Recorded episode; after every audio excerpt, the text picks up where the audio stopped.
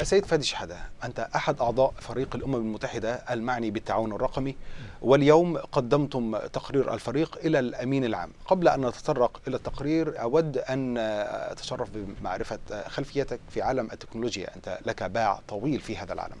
شكرا. أنا بدأت بعد دراساتي هنا أعمل في الشركات الأمريكية المختصة بالتكنولوجيا وقضيت وقت في IBM وثم وقت في Bell Labs AT&T Bell Laboratories اللي كان أحد الأماكن اللي اخترع فيها كثير من التكنولوجيات اللي سببت في خلق الإنترنت وخلق الليزر وحاجات كثيره وبعدها بدأت شركات الشركة الأولى اللي خلقتها اشتريتها مني IBM سنة 2006 والشركة الثانية اللي خلقتها شركة لبناء برامج معينة اشتريتها مني شركة أوراكل السنة اللي فاتت. وأنا الآن مركز على استثمارات في عالم التكنولوجيا.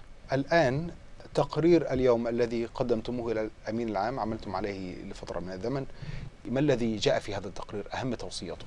في اعتقادي أنا أهم شيء في هذا التقرير هو التركيز على طرق حوكمة العالم الرقمي. لأنه العالم الرقمي بيمر دلوقتي في تغيير شامل للعالم العادي. زي ما بقول مرات ما بقاش في عالم عادي وعالم رقمي. التكنولوجيا غيرت كل العالم إلى عالم رقمي. اليوم عندنا 30 مليار شيء متصل بالإنترنت. على سنة 2030 نتوقع هذا الرقم يكون ألف مرة أكبر. عدد التليفونات عدد الأشياء التي تتصل بالإنترنت سيزيد جدا.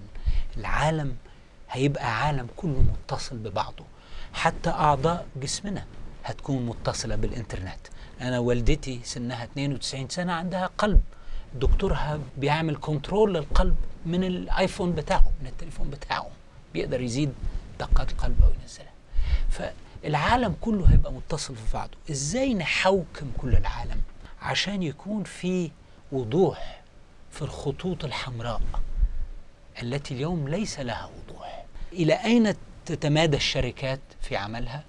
إلى أين تتدخل الحكومات في عملها؟ ونحن كشعب كمواطنين بقينا يعني مية في المية متكلين على العالم الرقمي. أنت إذا تدرس في أي طابع من حياتك ما بقاش في ليه طابع رقمي قليل والموضوع ده بيزيد مش بيقل يعني نعم. كل فمهم الحوكمة وال report خصوصا في القسم الرابع من هذا ال report في تركيز مهم على الطرق الجديدة التي تتعاون فيها الحكومات والمصالح الأعمال والمدنيين في حوكمة الإنترنت وهذا شيء مهم جدا ورئيس الأمم المتحدة اليوم تكلم عن هذا الموضوع بوضوح وأهميته لمستقبل العالم سنعود إلى هذه النقطة ولكن أيضا التقرير يتطرق إلى الفجوة أو عدم المساواة بين مواطني العالم وبين الجنسين والفئات المهمشة على الإنترنت طب. هل من الممكن أن يعني تحدثنا عن هذه النقطة؟ في فجوة كبيرة دلوقتي. والفجوة دي للأسف إنها بتأخذ الفجوات الحالية في العالم الغير رقمي وبتعمل لها زي امبليفيكيشن بتزيد عليها بتضخمها. يعني إذا في مشكلة في العالم في تصرفاتنا العادية في في أسرنا في دولنا في العالم الرقمي للأسف حاليا بياخد الفجوات دي وبيزيدها. يعني مثلا إذا في حقد بين فرقة وفرقة أخرى تلاقي إنه الحقد ده اللي كان متحكم فيه في حدود معينة دلوقتي الحقد ده على الإنترنت وبيكبر بطريقة أسرع ما نقدر. فعلا. فدي في حاجات كتير كويسة وحاجات مش كويسة. فالإنترنت اعتبره زي ما تقول حاجة بتضخم الحياة كما نعرفها. والحاجة التانية طبعا الإنترنت غيرها ودي حاجة جديدة ما حصلتش قبل كده في تاريخنا إنه الإنترنت ما بيعرفش حدود ملوش حدود. يعني إذا حدا عمل شيء بكاليفورنيا ووصل هيدا البرنامج لشخص ببوليفيا أو بمصر الإنترنت ما بيفهمش إنه في تغيير لحوكمة الناس اللي عايشة في مصر أو الناس اللي عايشة في بوليفيا إيه القوانين في المنطقة دي؟ إيه الحاجات الثقافية أو الاجتماعية متغيرة في المناطق دي؟ الإنترنت بيروح في كل الحتت دي بسرعة رهيبة. في أقل من ثواني الحاجات دي بتمشي في العالم كله. فده خالق كمان مشكلة جديدة. بنسميها بالإنجليزي الإنترنت transnational دي حاجة بتتعدى. الحكومات. وتتعدى الحدود اللي بين الدول.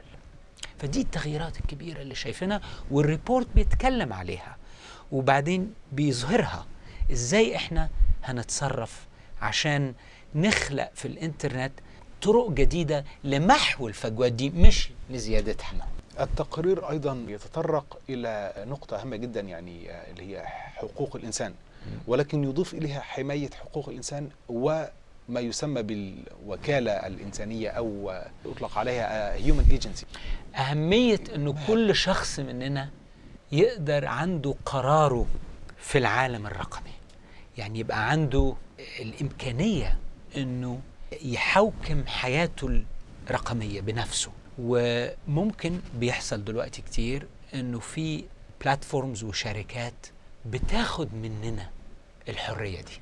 فبنبقى إحنا ماشيين ومش فاهمين إنه قرارنا الشخصي في العملية دي ما بقاش في إيدنا أو مثلا أنت بتشتري تليفون جديد أو بتخش على برنامج جديد والبرنامج ده يقول لك هل أنت موافق على كل الرولز دي طبعا لو أي شخص مننا قاعد يقرأ القواعد هذه مش دي، هنستخدم ده البرنامج يقعد يوم ونص عشان يقرأ فهل أنت كلنا بمئات الملايين بنقول نعم نعم. وبنقبل.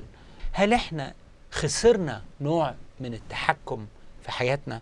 وهل الطريقة اللي الشركات والدول بتطلب مننا نقبل ونشتغل ونعيش على العالم الرقمي ده هل في الوضع ده خسرنا حاجة كانت عندنا قبل كده؟ ده السؤال. وكمان في هذه النقطة بالتحديد أيضا تنامي الذكاء الصناعي والتكنولوجيات الحديثة واعتمادنا عليها. يعني الآن ماذا يحدث لو وقعت هذه التكنولوجيات تحت سيطرة أيادي مارقة مش بس متكلين عليها مرات لا نعلم أن هذه التكنولوجيات توجهنا أو هذه التكنولوجيات مثلا ممكن تحصل على معلومات مني. مثلا أنا لابس ساعة فيها معلومات عن تحركاتي أو معلومات عن مدى أنا عملت رياضة امبارح.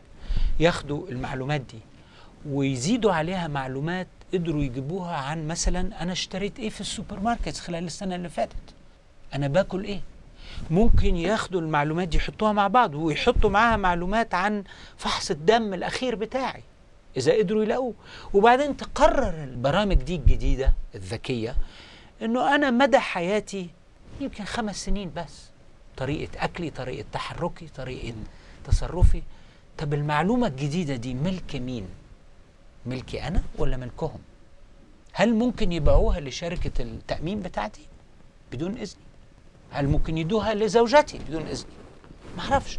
فليه الحوكمة مهمة؟ لأنه ما فيش دلوقتي أي تحديد مين مسؤول عن تسريب المعلومات مين مسؤول عن مزج المعلومات ومن يحكم الاوتكم بتاع المزج ده.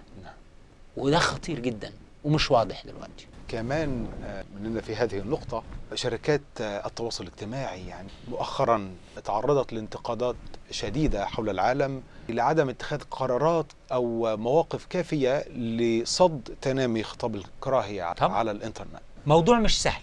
يعني أديهم الحق إنه الموضوع مش سهل لأنه إحنا بنتكلم على ملايين الفيديوز التي تزاد على الإنترنت في, في كل دقائق يعني.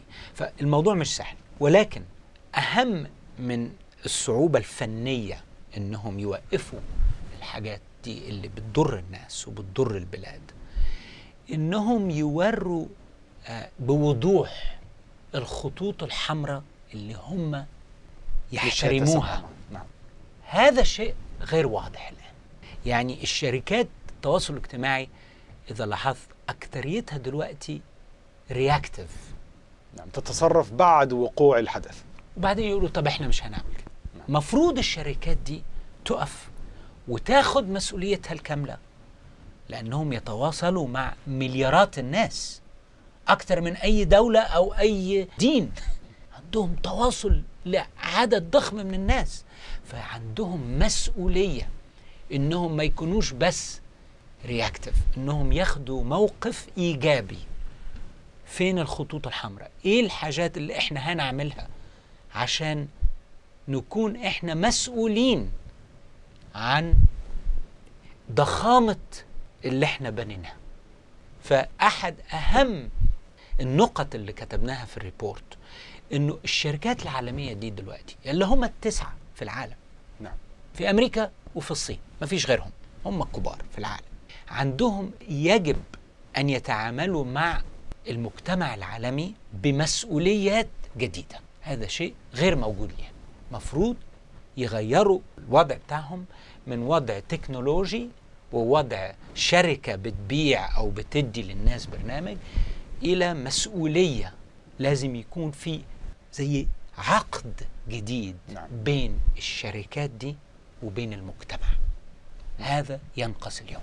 طيب آه، سيد فادي شحادي ما هي الخطوة التالية الآن بعد إطلاق التقرير؟ ماذا سيقوم الفريق المعني بالتعاون الرقمي بالعمل على؟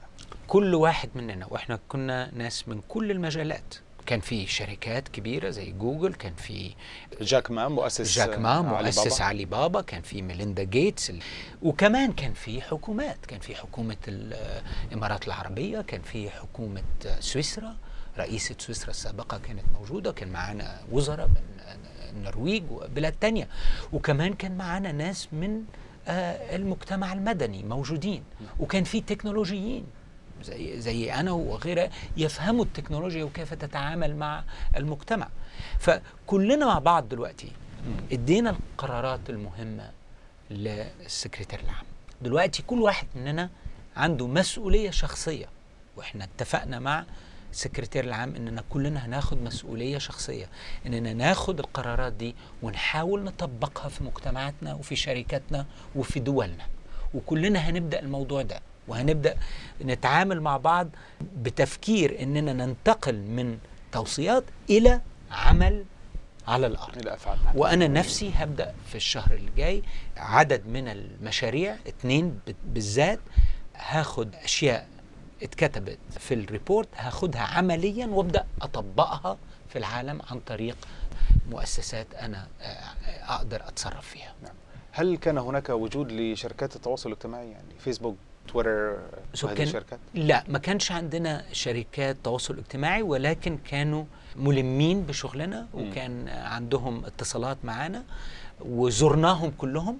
إحنا كفريق عمل رحنا على سيليكون فالي ورحنا على الصين وقعدنا مع الشركات دي وشرحنا لهم بنعمل إيه وادونا آرائهم وكل ده موجود في ال report. كان فيه كان هناك تعاون. كان في تعاون معاهم كلهم لأن هم بصراحة عدد كبير من الشركات دي بيدوروا على نظام الجديد بأمانة يعني بعض منهم يمكن طبعا عندهم قوة عظيمة عالمية دلوقتي ولكن أعتقد بعد اللي حصل في السنة الأخيرة بقى في وعي من الشركات الضخمة دي اللي هم تسعة وعشرة في العالم إنه لازم ياخدوا دور إيجابي في تنظيم الحياة الرقمية.